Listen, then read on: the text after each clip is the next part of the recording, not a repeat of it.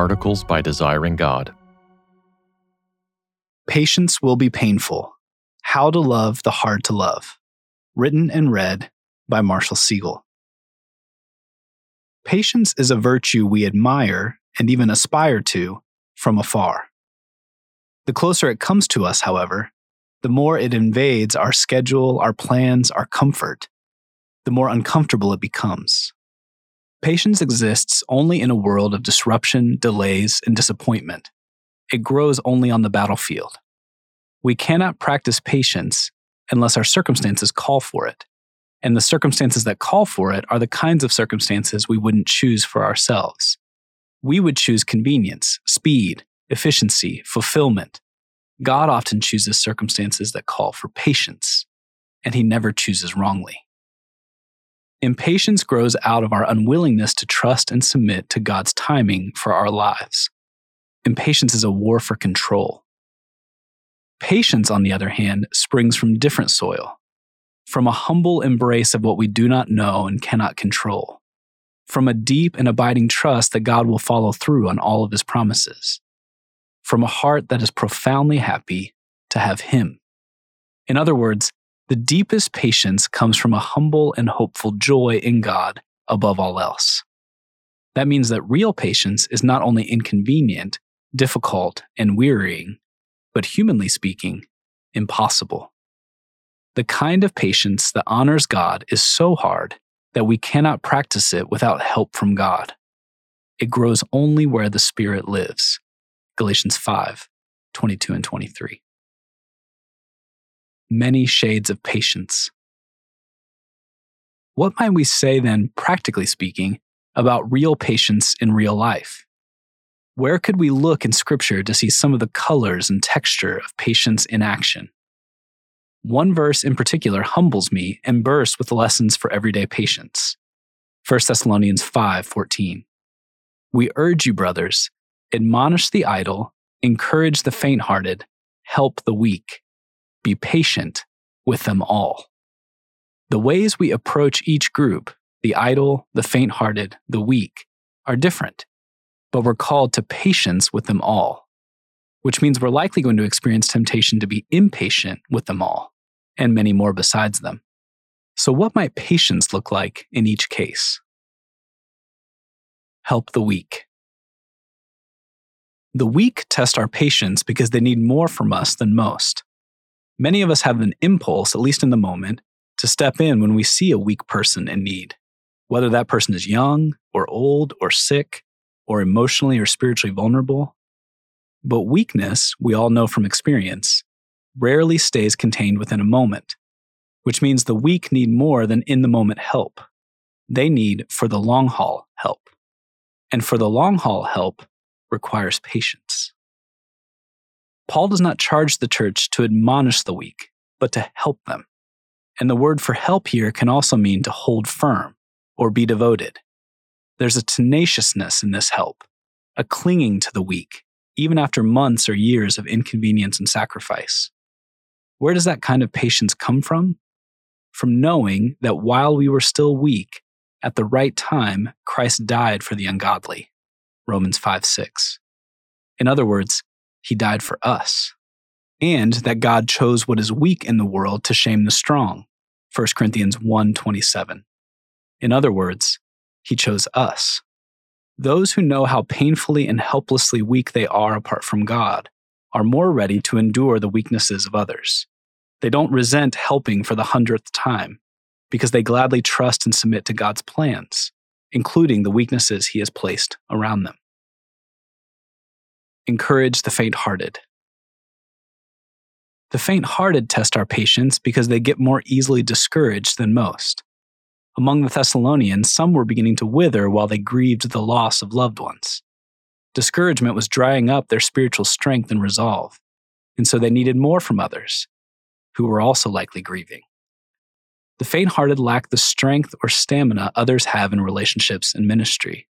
They bring burdens that they cannot carry by themselves. They often despair of their burdens, struggling to see how life will ever be more bearable. And we all already have our own burdens to bear, So, regularly speaking grace into someone else's emotional and spiritual needs can feel especially taxing over time. The ministry of encouragement often requires unusual endurance. Those who keep walking with the faint hearted, even when the path is slow and winding, demonstrate the strength of a supernatural patience. They have discovered, first for themselves, and then through themselves for others, that God gives power to the faint, and to him who has no might he increases strength. Even youths shall faint and be weary, and young men shall fall exhausted. But they who wait for the Lord shall renew their strength. They shall mount up with wings like eagles. They shall run and not be weary. They shall walk and not faint. Isaiah 40, 29 through 31. Anyone who has experienced the gift of strength and renewal longs for other faint hearted people to experience the same. And how much sweeter when God strengthens and renews someone through us. Every Christian experiences discouragement, which means every Christian needs a steady stream of courage to endure suffering, to reject temptation, to sacrifice in love, to embrace discipline, to persevere in ministry, to trust and obey God. And those streams run low or even dry in churches when we lack the patience needed to persevere in encouraging one another. Rebuke the idle. It's not hard to see how the idle test our patience. In the case of the Thessalonians, it seems, some thought Jesus was returning imminently, and so they started shirking their work and leaving it to others. The idle test our patience because they refuse to take responsibility and initiative. They could do more, help more, carry more, contribute in more significant ways. But they're content to do just enough or less, which means someone else has to do more. And when we are that someone, we understandably grow impatient. But Paul doesn't let the impatient off the hook, even with the idle. He does say, admonish them, warn them, exhort them, wake them up, even if you have to withhold food for a time, 2 Thessalonians 3 10 and 11, or remove them from fellowship, chapter 3, verse 6. Nevertheless, he says to do so with patience. Be patient with them all. What might that mean? We don't usually associate hard words or painful consequences with patience. Why of patience? First, we might ask, why are we patient? even as we admonish the idle. We're patient with sinners in part because we still are one. The idleness of others, or the greed of others, or the lust of others, or the anger of others, or the vanity of others is never so evil that we cannot see something of their sin in ourselves. It takes very little imagination for us to see that, apart from an undeserved miracle, we would be them, and perhaps far worse. Impatience with sinners betrays a small view of God's mercy toward us. The same apostle that says we should rebuke the idle also says, The saying is trustworthy and deserving of full acceptance that Christ Jesus came into the world to save sinners, of whom I am the foremost. But I received mercy for this reason, that in me, as the foremost, Jesus Christ might display his perfect patience as an example to those who were to believe in him for eternal life. 1 Timothy 1 15 and 16. Even our rebukes should be seasoned with a humble awareness of our own sinfulness, of just how wicked we would be without the grace of God. How of patience. Knowing why we are patient, even with those we need to rebuke, how do we rebuke with patience? First, it probably needs to be said that good rebuke itself is an evidence of patience. It's easy to give up on sinners. It's easy to lash out and tear down someone who has sinned against us. Those who rebuke well, who aim to restore someone through honest and gentle confrontation and correction, demonstrate that they haven't given up and that they still have hope that God will grant conviction, forgiveness, reconciliation, and transformation. Patience in rebuke, though, will also mean a willingness to wait for change.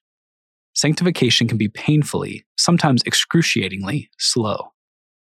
We shouldn't expect the slothful to become immediately diligent, or for that matter, for the proud to become immediately humble, the angry to become immediately kind, the lustful to become immediately pure.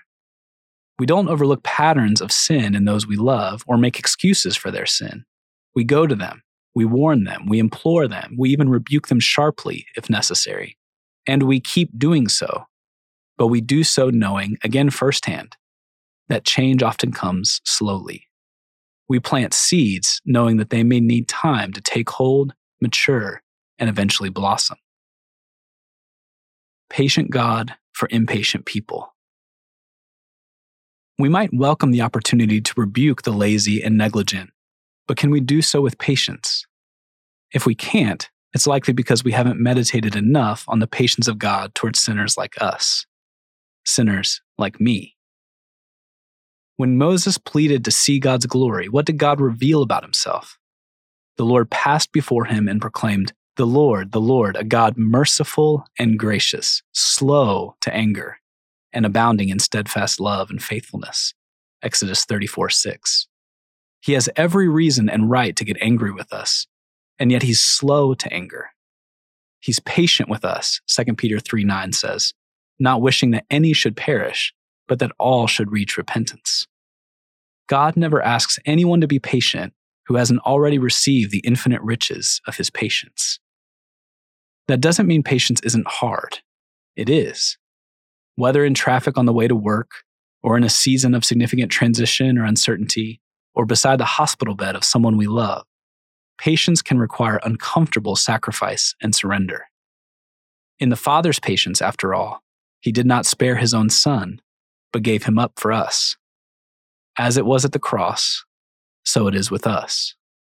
The painfulness of our patience serves its hidden but beautiful purpose to call attention to the beauty and power of God's love. For more resources, visit desiringgod.org.